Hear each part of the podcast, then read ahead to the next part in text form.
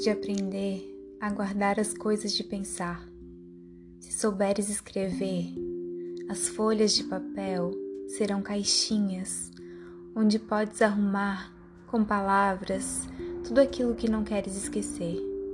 E as folhas de papel, tão planas e aparentemente vazias, adquiriram fundura, uma imensidão inesperada, porque se eu soubesse escrever pirilampo, para sempre um pirilampo estaria ali, talvez até de cauda acesa, à minha espera, meu, sem ir embora.